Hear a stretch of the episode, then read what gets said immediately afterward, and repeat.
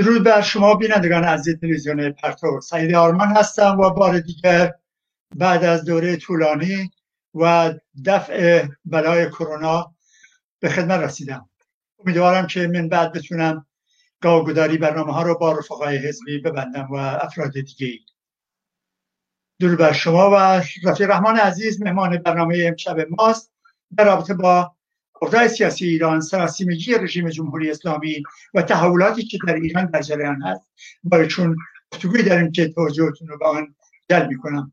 رفیق رحمان، ممنونم از اینکه دعوت منو برای این گفتگو پذیرفتید. با تشکر از شما و همکارانتون و با سلام به بینندگان و شنوندگان عزیز. و من اینجا باید دو بار خوشحالی خودم رو اعلام کنم. یکی اینکه شما اون سلامتی رو به دست آوردید که دوباره برنامه های تلویزیون رو تهیه میکنین و خوشحالم این برنامه رو مشترکاً امشب با هم برگزار میکنیم. ممنون. عذر دارم. رفیق رحمان، اتفاقات اخیر در ایران و تحولاتی که هست خیلی واضح سراسیمگی جمهوری اسلامی رو نشون میده. برای نمونه مسئله لایحه بودجه، مسئله این ترور اخیر فخریزاده، مسئله دیگه مثلا مذاکره و برجام و اومدن جو بایدن و دست پاچیکی، اینا رو خیلی به حضور نشون میده. رهبر جمهوری اسلامی چیزی رو میگه، مجلس چیز دیگه و همچنین روحانی از یک طرف. معلوم نیست چی حکومت رو در اداره میکنه، هر کدوم یکی صحبتی رو میکنه.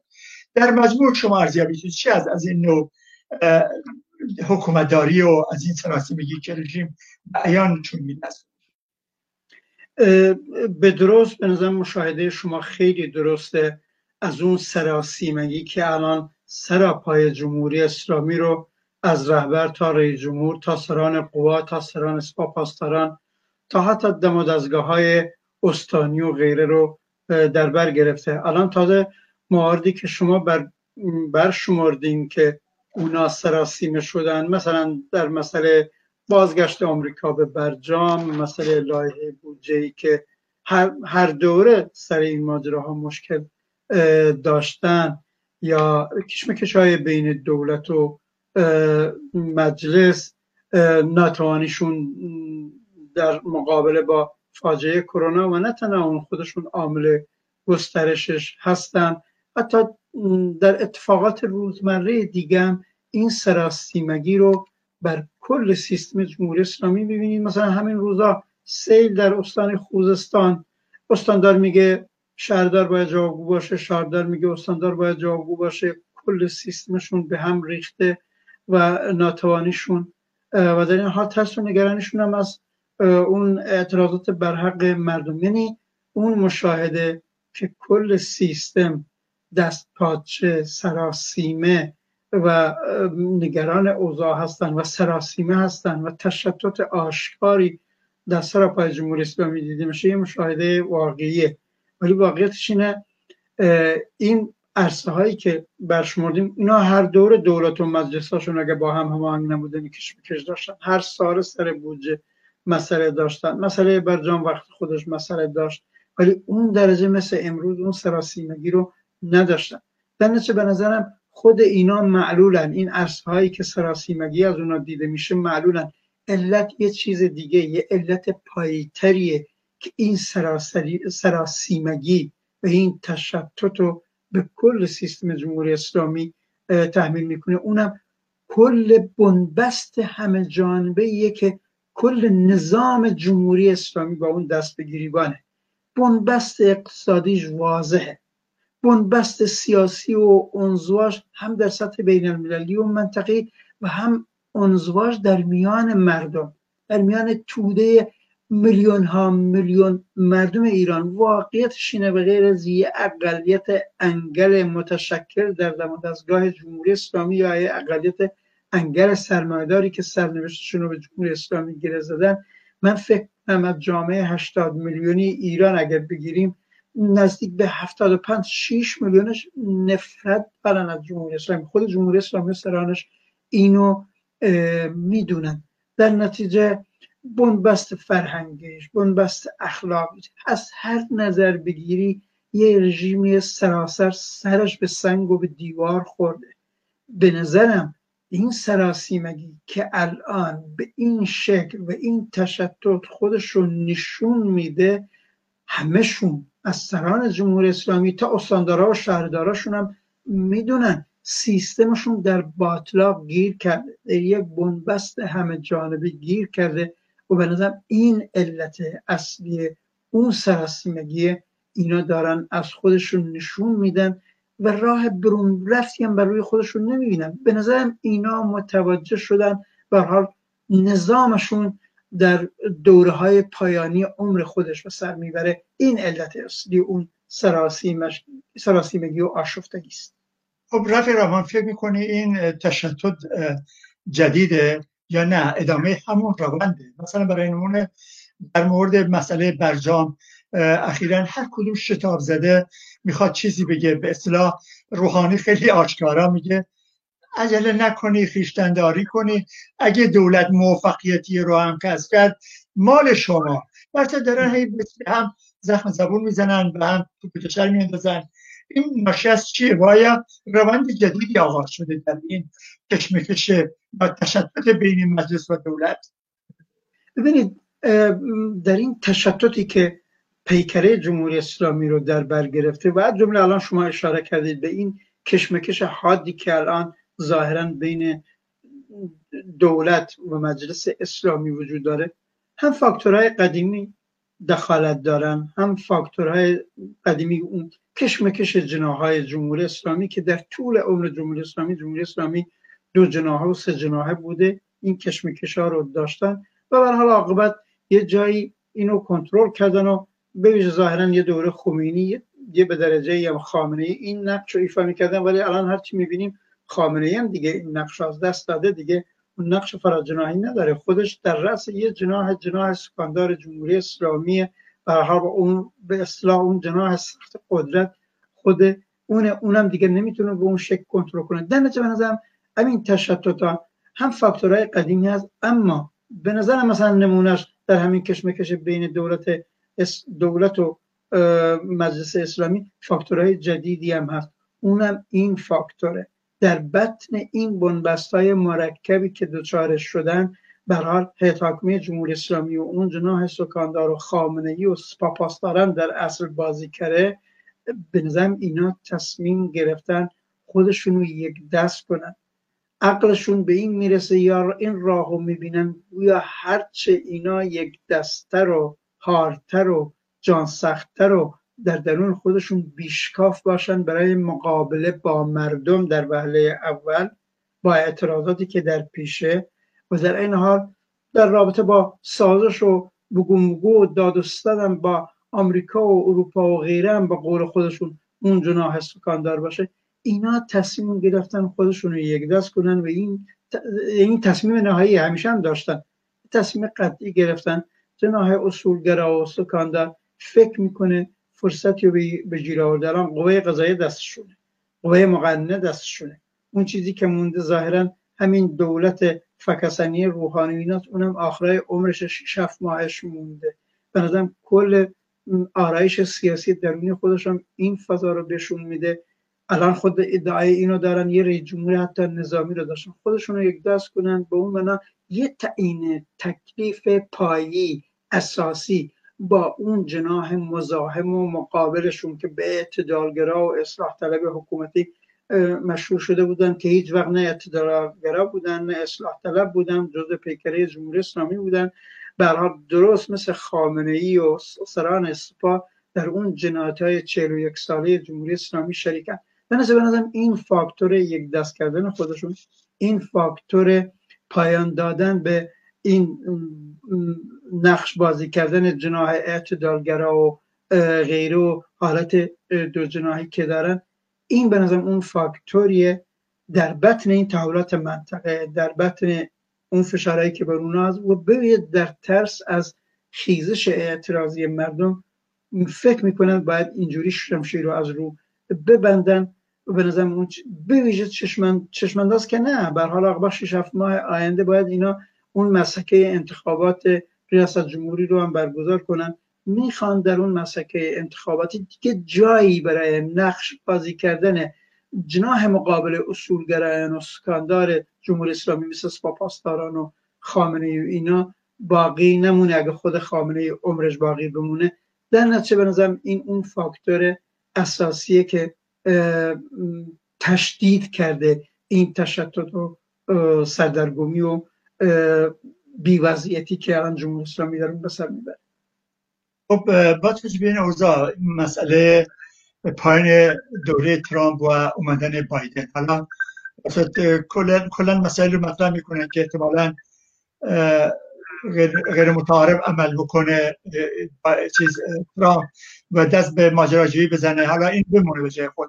همین مسئله بایدن، علیرغم این که بر صورت ظاهرا فکر میکنن جناح روحانی که ممکن نرمشی نشون بده، ولی جناح‌های دیگه هر کدوم به شیوهی دارن عمل میکنن که ناامیدانه است، به قول یا سنگ اندازی میکنن در راه روحانی، جلوی راه روحانی. مسئله خود حیات خامنه ای، مسئله از مریضیش و این کشمکش‌ها که باید چه چشم‌اندازی در راز و این اوضاع به کجا منجر میشه. به هر حال اون چیزی که گفتیم، اون روندی که اینا میخوان طی بکنن اینه خودشون رو یک دست بکنن، هم در وهله اول برای مقابله با خیزش‌های اعتراضی بسیار محتمل و بالات در جامعه ایران. برای اون چیزی که جمهوری اسلامی بیشتر ازش میترسه و نگرانش هست، در بطن اون شرایط سختی که به جامعه تحمیل شده الان، مثلا شرایط سخت معیشتی برای بالاتر از هفتاد میلیون جمعیت ایران، شرایط نبودن سلامتی، بیماری گسترده به واسطه کرونا و اینا، به هر حال این دوره کرونایی تخفیف پیدا کنه و تموم بشه، به نظرم اون جامعه با جنبش عظیم اعتراضی برمیگرده و به جان جمهوری اسلامی میفته. در چون روند اینه در مقابل این وضعیت گاردی ببندن و یک دست باشه. مسئله دیگه، مسئله ظاهرا برجام و امید و بستن به بازگشت دولت جدید امریکا به برجام برگرده که گویا گشایشی برای اونا به وجود بیاره. به نظرم کل جمهوری اسلامی البته به اون امید بسته، از خامنه‌ایش تا روحانیش تا سران سپاه و غیره، هر کدوم با شیوه خودش، هر کدوم هم دنبال این ابتکار به دست خودش باشه. اما به نظرم بازگشت دولت آمریکا به برجام به داد اون اوضاع به هم ریخته جمهوری اسلامی نمیرسه. ببینید برجام در شروع خودش در اون دو هزار و پانزده و شانزده که اوباما بود و اولش هم بود و با هواپیما پول براشون فرستاد تهران و اینا، هزینه سپاه قدس و تروریسم کردن و اینا یا هر کاری کردن، اون وقت هم به اون معنا در اوج خودش برجام به داد جمهوری اسلامی نرسید. اون وعدهایی که میدادن گشایش اقتصادی پیش میاد، تخفیف پیش میاد، اصلا به وجود نیومد. چون به نظرم با برجام و بی برجام جمهوری اسلامی از روز خود از روز اول عمر خودش مظهر بحران اقتصادی، مسئله بنبستای اقتصادی، این نظام بحرانزای اقتصادی و سیاسی متولد شده تا به حالم ادامه داده. در نتیجه و دیدیم ذره اون ماجراها کمک نکرد به تخفیف فشار اقتصادی رو مردم. برجام برقرار بود، دولت آمریکا هم هنوز تو برجام مونده بود. دیماه نود و شش اتفاق افتاد، توده کارگر و مردم و انسان کارکن و نیازمند اون جامعه علیه فقر، علیه بیکاری، علیه تبعیض، علیه نابرابری به میدون اومدن در نزدیک صد و پنجاه شهر. بعدن آبان ماه نود و هشت داشتیم و کلی اعتراضات و اعتراضات کارگری. میخوام بگم اینا بیشتر پروپاگاند میکنن برای به نظرم فریبکاری، راه گمراهی ایجاد کردن که گویا دوباره برجام میاد و برجام احیا میشه و به دادشون میرسه. قطعا مثلا یه شاید اگه این پروسه پیش بره یه تحریم های کم بشه، یه فشاری رو خود سیستم حاکمیتشون کم بشه، اما این راه حلی نیست برای جواب به زندگی ده بار زیر خط فقر. این جوابی نخواهد بود برای اون شرایط سخت معیشتی و سلامتی که الان بر میلیون ها میلیون انسان در اون جامعه تحمیل شده. تازه خود پروسه بازگشت دولت جدید آمریکا به برجام هم یه پروسه ساده ای نیست، پروسه پیچیده ای، اوضاع فرق کرده، شرایط فرق کرده، خود اونا میگن شرایطشون سخت‌تر میشه و این وسط البته کشمکشی که سر مسئله پروژه برجام دارن از یه طرف دولت روحانی و ظریف و غیره با جناح مقابلشون، به نظر مسئله اینه اون جناح پاسداران و اصولگرا و سکاندار جمهوری اسلامی نمیخوان حتی اگر ابتکاری باشه برای سازش، برای نرمش قهرمانانه در چارچوب برجام یا غیر برجام با دولت آمریکا و کشورهای اروپایی، نمیخوان این ابتکار دست دولت روحانی فکسنی باشه که الان همش برها شش هفت ماه عمرش داره. میخوان صحنه رو طوری بچینن خودشون ابتکار رو به دست بگیرن. همین الان حتی تازه یکی از مقامات خود این دولت روحانی میگه پروژه برجام رو بسپارین به شورای امنیت ملی خودشون، به قول خودشون، اون شمخانی و اینا که مستقیما جوابگو باشن به خامنه‌ای. در نتیجه من میخوام این نتیجه رو بگیرم، روند اینه اینا خودشون یک دست کنن، روند اینه شمشیر رو از رو ببندن علیه کارگر و مردم در اون جامعه، روند اینه برن به طرف سازش و بندوبست با آمریکا و دولت‌های اروپایی و روند اینه به هر حال عاقبت این قوه مجری و دولت هم از دست جناح اعتدالگرا و اینا بیرون بکشن و هر ابتکاری برای سازش و بندوبست از جمله در سطح منطقه و کشورهای و قدرت‌های جهانی رو اون جناح سکاندار خودش انجام بده. با, با اروپا و آمریکا میخوان بسازن، در این حال با مردم سر ناسازگاری دارن و جامعه رو بکوبن و قطعا در این پروسه کوچکترین تخفیفی به لحاظ فشار اقتصادی، معیشتی و بهبود زندگی از جانب این رژیم جمهوری اسلامی که ما میشناسیم برای مردم پیش نمیاد. خب رفیق رحمان، مسئله دیگه اگه اجازه بدیم بریم راجع به محسن فخریزاده فخریزاده اگه یه سوالی در عوضتون. چهل سال قبل جمهوری اسلامی گفت که فتحو از طریق کربلا به صورت درچه فتح میکنه و ده ها هزار نفر از جوانان ایران رو قربانی این مسیر کرد و بعد از چهل سال میبینیم که در قلب تهران و پایتخت جمهوری اسلامی یکیشون رو دارن ترور میکنن و منتسب میکنن به اسرائیل. این ترور سوالات زیادی رو برانگیخته، حتی اگه دولت این اتفاق در دولت به قول شما گفتیم فکسنی سوریه چیز سومالی بیفته میافتاد، حداقل این دولتش سخنگویی داشت، هرچند هر گوشش داشت، فقط مقادیشو دستش دونه، هر کدوم یک درن یه اظهار نظری میکنن. اول میرن سراغ همسرش، بعد میرن سراغ پسراش، بعدش فرمانده سپاه میگه ما انتقام خواهیم گرفت، دیگه ما نباید احساسی برخورد کرد، رهبر شیر و تیر میکشه. معلوم نیست اینا دارن چه کار میکنن. این اولا در بحث چه اوضاعی داره این اتفاق میفته، دوما کسی مسئول همچین ترورهایی به نظر شما؟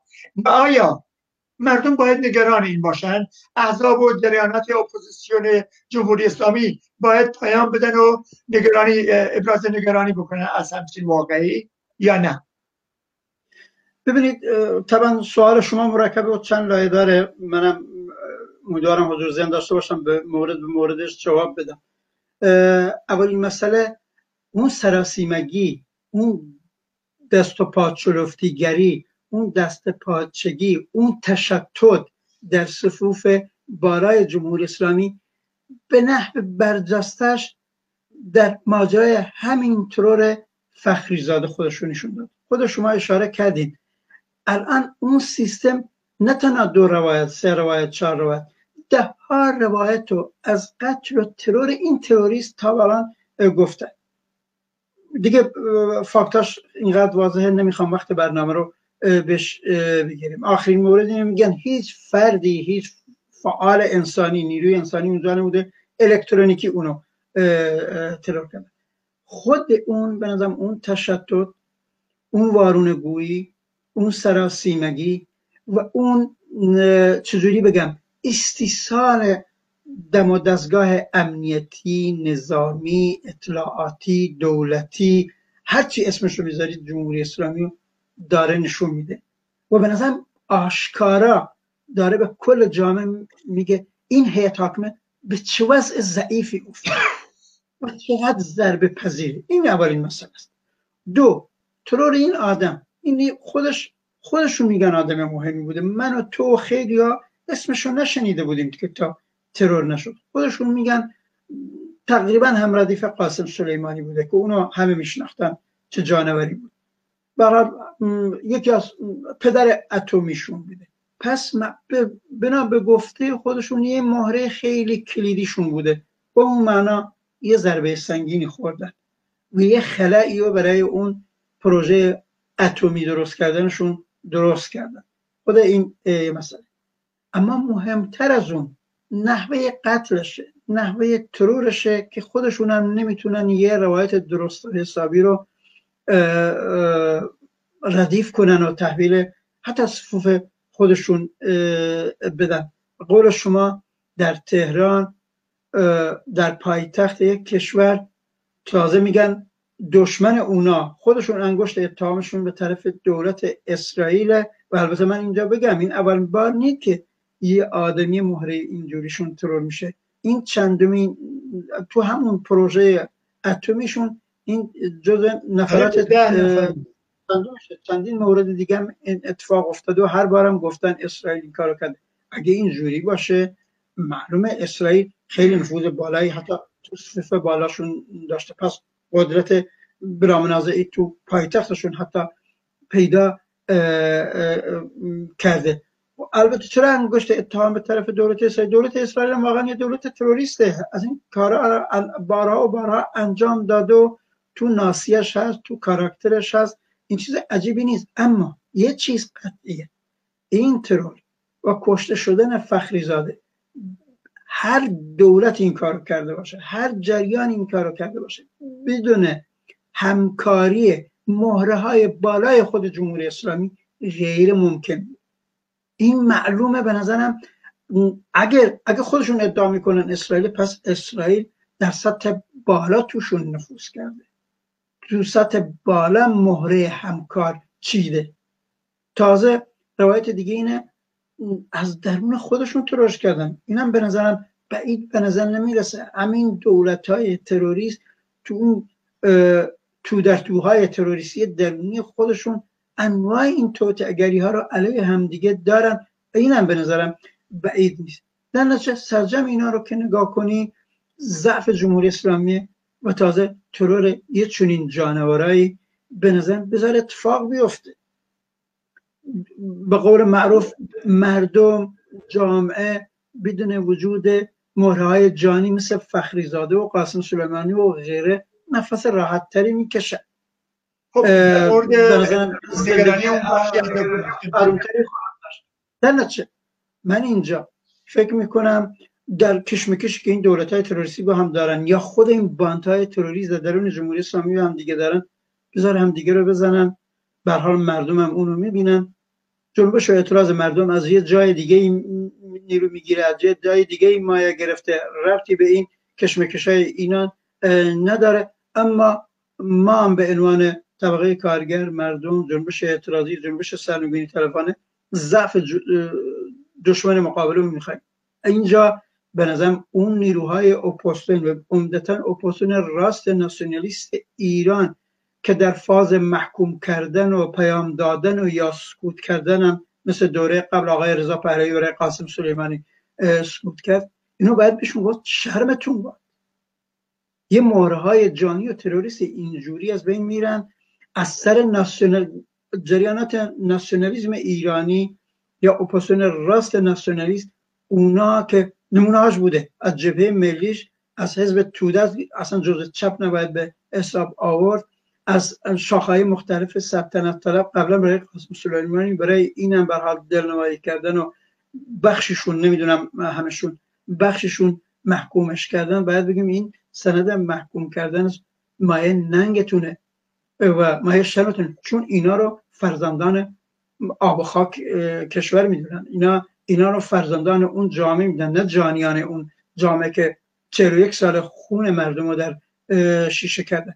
و این وسط متاسفانه بعضی نیروها خودشون رو چپ میدونن، چپ رادیکال میدونن، به هر حال به نام کمونیسم و مواردی کمونیست کارگری هم صحبت میکنن، به هر حال تو فاز ناخوشنودی از حذف فیزیکی جانور اینجوری هستن. به نظرم اونم باید سرشون رو پایین بیاندازن برای یه چنین موضع گیری. به هر حال در کشمکش دولت‌های جنایتکار با هم دیگه، در کشمکش باند‌های جنایتکار با هم دیگه، به هر حال یه مهرهای جانی و تروریست حذف بشن، پاک بشن، به نظرم توده کارگر، مردم، ما جنبش آزادی خواهانه مطلقاً نباید در فاز محکوم کردن و غیره باشیم.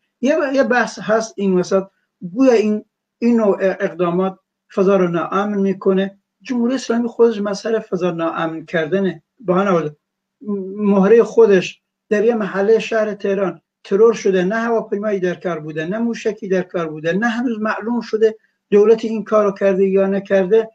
قبل از هر چیز مردم میگن، گریبان خودشونو میگیرن، میگن ضعیفین، پوشالی هستین، علیه ما آبان ماهو درست میکنین، هزار و پانصد نفر رو به گفته خودتون به قتل میرسونین، اما این وسط به هر حال حتی عاجز هستین در دفاع از مهرهای اصلی خودتون که ادعاشو دارین. مردم ضعف جمهوری اسلامی رو میبینن و حذف چنین مهرهایی چه بهتر.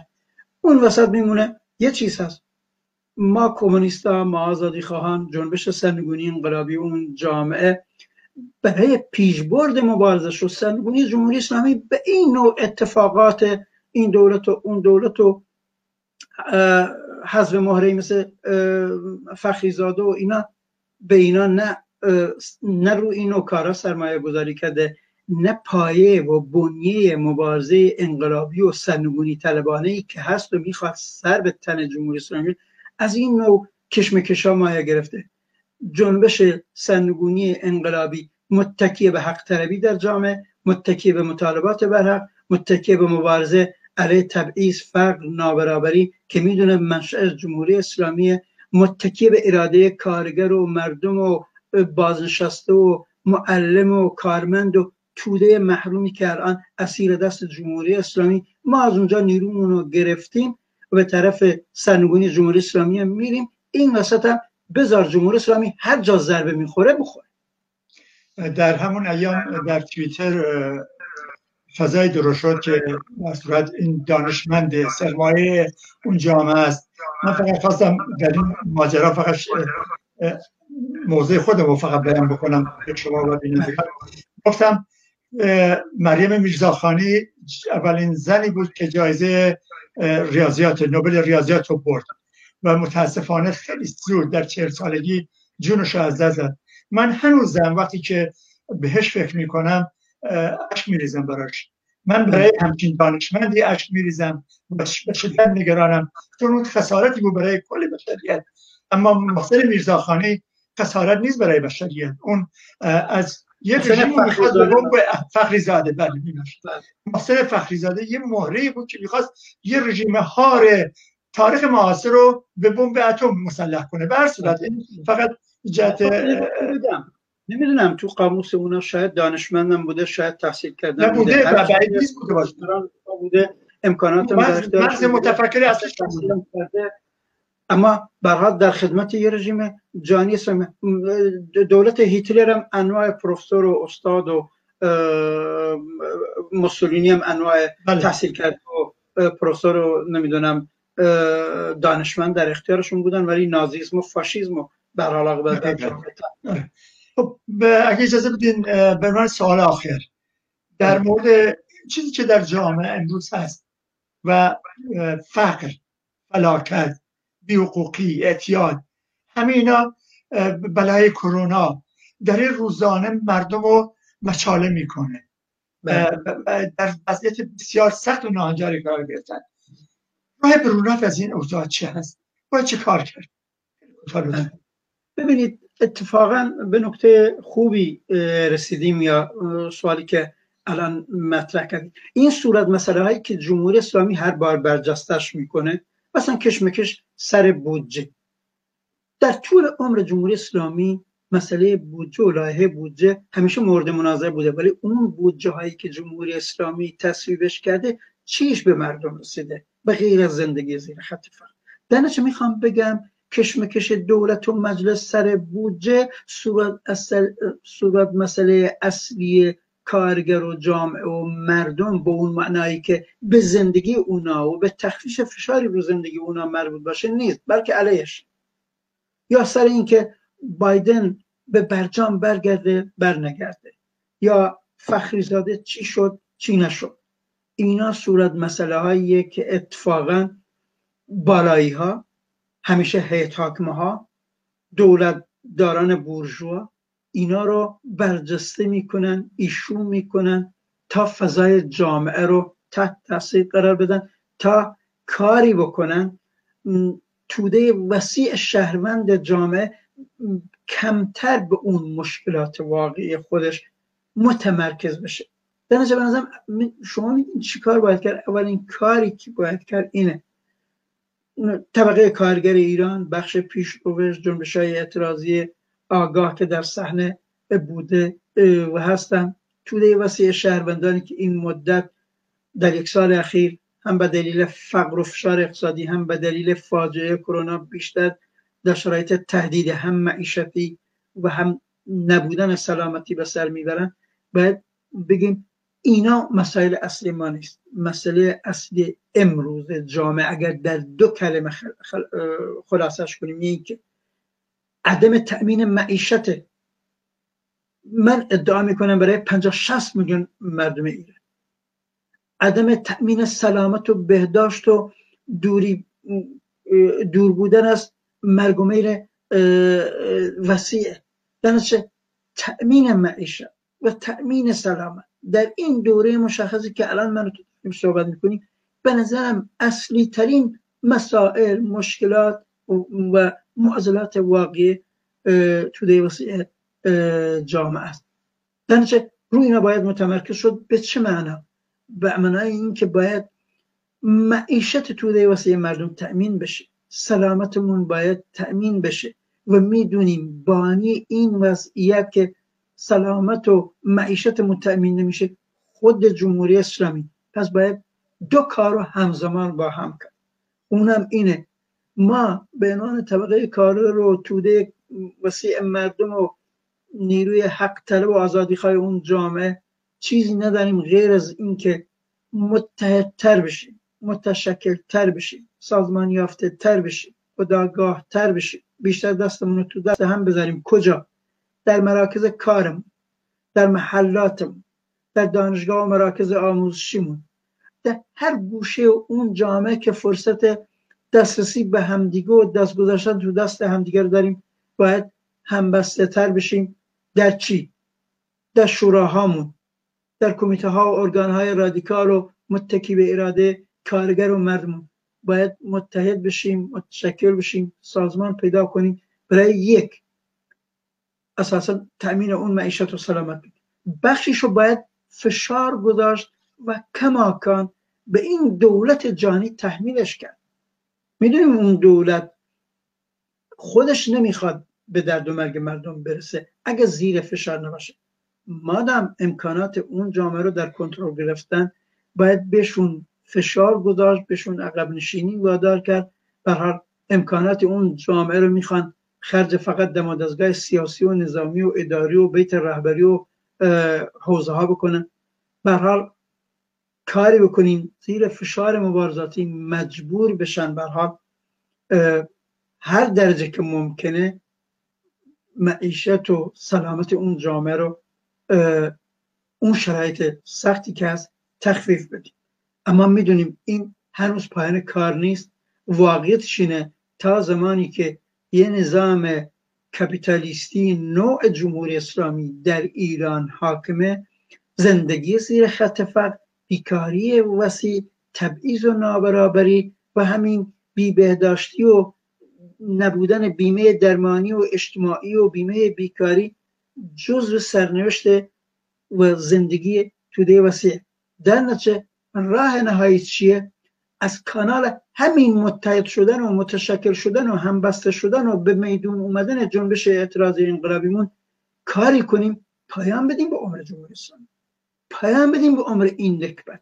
در نتیجه به نظر مبارزه برای تأمین معیشت و سلامتمون، در این حال همگام مبارزه برای سنگونی جمهوری اسلامی، باید این این راه در پیش بگیریم. میدونم این دوره سخت یک سال گذشته به دلیل اون شرایط سختی که کرونا زدگی ایجاد کرد اجتماعات نمون، گسترش مبارزات سد شد، ولی این دوره تموم میشه، امیدوارم هر چه زودتر تموم بشه. این بار که به میدون میاییم با تجربه از دی ماه نود و شش، با تجربه گرفتن از آبان ماه نود و هشت، خیلی دوباره این حرف رو تکرار، آماده تر، سازمان یافته تر، متحدتر، متشکلتر، در مراکز کار، در محلات، در شهرها، در دانشگاهها، در مدارس، دستمون رو تو دست هم بذاریم برای هم تخفیف این شرایط سخت، هم برای سرنگون کردن جمهوری اسلامی. باید متحد و متشکل شد در شوراها و ارگانهای اعمال اراده. و یک نکته رو هم اضافه بکنم، اون مبارزاتی که تاکنون وجود داشته در مراکز کارها، مثلا در هفته، در فولاد، در هپکو، در آزار، آزرا، چند ماه قبل در پنجاه شصت مرکز کارگری کلیدی ایران پتروشیمی ها، همه خیلی با ارزش. اما یک واقعیت رو باید قبول کرد، این سطح از مبارزه هنوز نمیتونه اون منعک... تجسم اون جنبش اعتراضی گسترده‌ای باشه که نیاز هست برای عقب راندن جمهوری اسلامی و برای سرنگونیش. در نتیجه من از وظیفه هر فعال و پیشرو کارگری و مبارزاتی به این فکر کنه مبارزشو فراتر از کارخانه و مرکز کارگری خودش، فراتر از محل و شهر خودش، همبسته تر، در سطح سراسری تر، به عنوان پیکره واحد به میدون بیاریم. به نظرم راهش هست، وجود داره، این امکانات هست. فعالین کارگری و فعالین مبارزاتی در شهرهای مختلف، در مراکز هم مختلف با همدیگه در ارتباط باشن، با همدیگه هماهنگ باشن، مطالبات مشترک رو داشته باشن. همین تأمین معیشت و سلامتی اصلی ترین خواستمون میتونه باشه، حول اون متحد، حول اون متشکل و تجربه ایجاد مجموعه عمومی و شوراها رو هر جا تجربه کنیم. یه رابطه همبسته و متحدانه بین رهبران و پیشروان کارگری و مبارزاتی در سراسر کشور به نظرم میتونه کمک کنه به میدون اومدن یه جنبش اعتراضی گسترده، بسیار گسترده تر از دی ماه نود و شش، بسیار گسترده تر از آبان ماه نود و هشت، با تاکتیکای مؤثر، با ابتکارات مؤثر، یک بار برای همیشه با یه جنبش عظیم و گسترده کار جمهوری اسلامی رو یکسره کنیم و پایان بدیم به عمر ننگین جمهوری اسلامی. سپاسگزارم رفیق رحمان حسین زاده. بینندگان عزیز، همچنین که رفیق رحمان گفتن، ما به آبان قوی‌تر، سازمان‌یافته‌تر و موثرتر نیاز داریم. طبقه کارگر پیشاپیش این جنبش، پیدستان جامعه، جوانان و زنان پیشاپیش این جنبش باید تکلیف جمهوری اسلامی را برای همیشه روشن کنند. زنده باد جنبش اعتراضی کارگران و مردم توی دست جامعه. بسیار ممنونم از اینکه تا این لحظه با ما بودین. توجهتون رو به برنامه‌های تلویزیون پرتو جلب می‌کنم.